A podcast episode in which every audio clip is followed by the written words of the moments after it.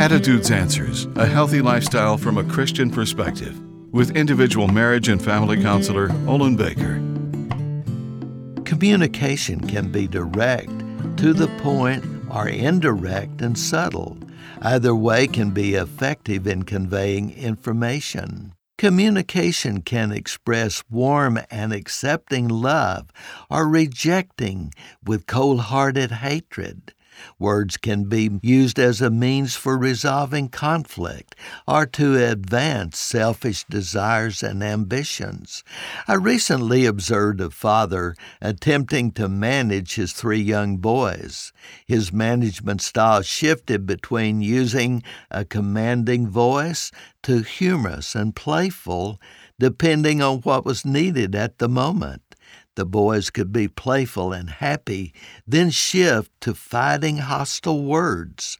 Adults are also capable of communicating with spiteful, malicious language that takes aim at another's character and self-esteem.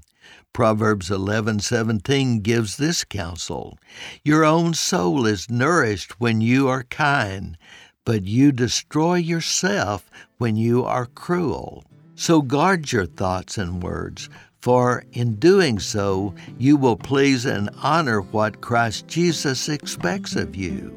I'm Olin Baker. Attitudes Answers with individual marriage and family counselor Olin Baker is focusing on the series Building Bridges. We'd like to invite you to subscribe to the Attitudes Answers podcast on your favorite podcast platform. For a free transcript of today's show or to learn more, call seven one three, six six four, one four seven five. And thanks for listening.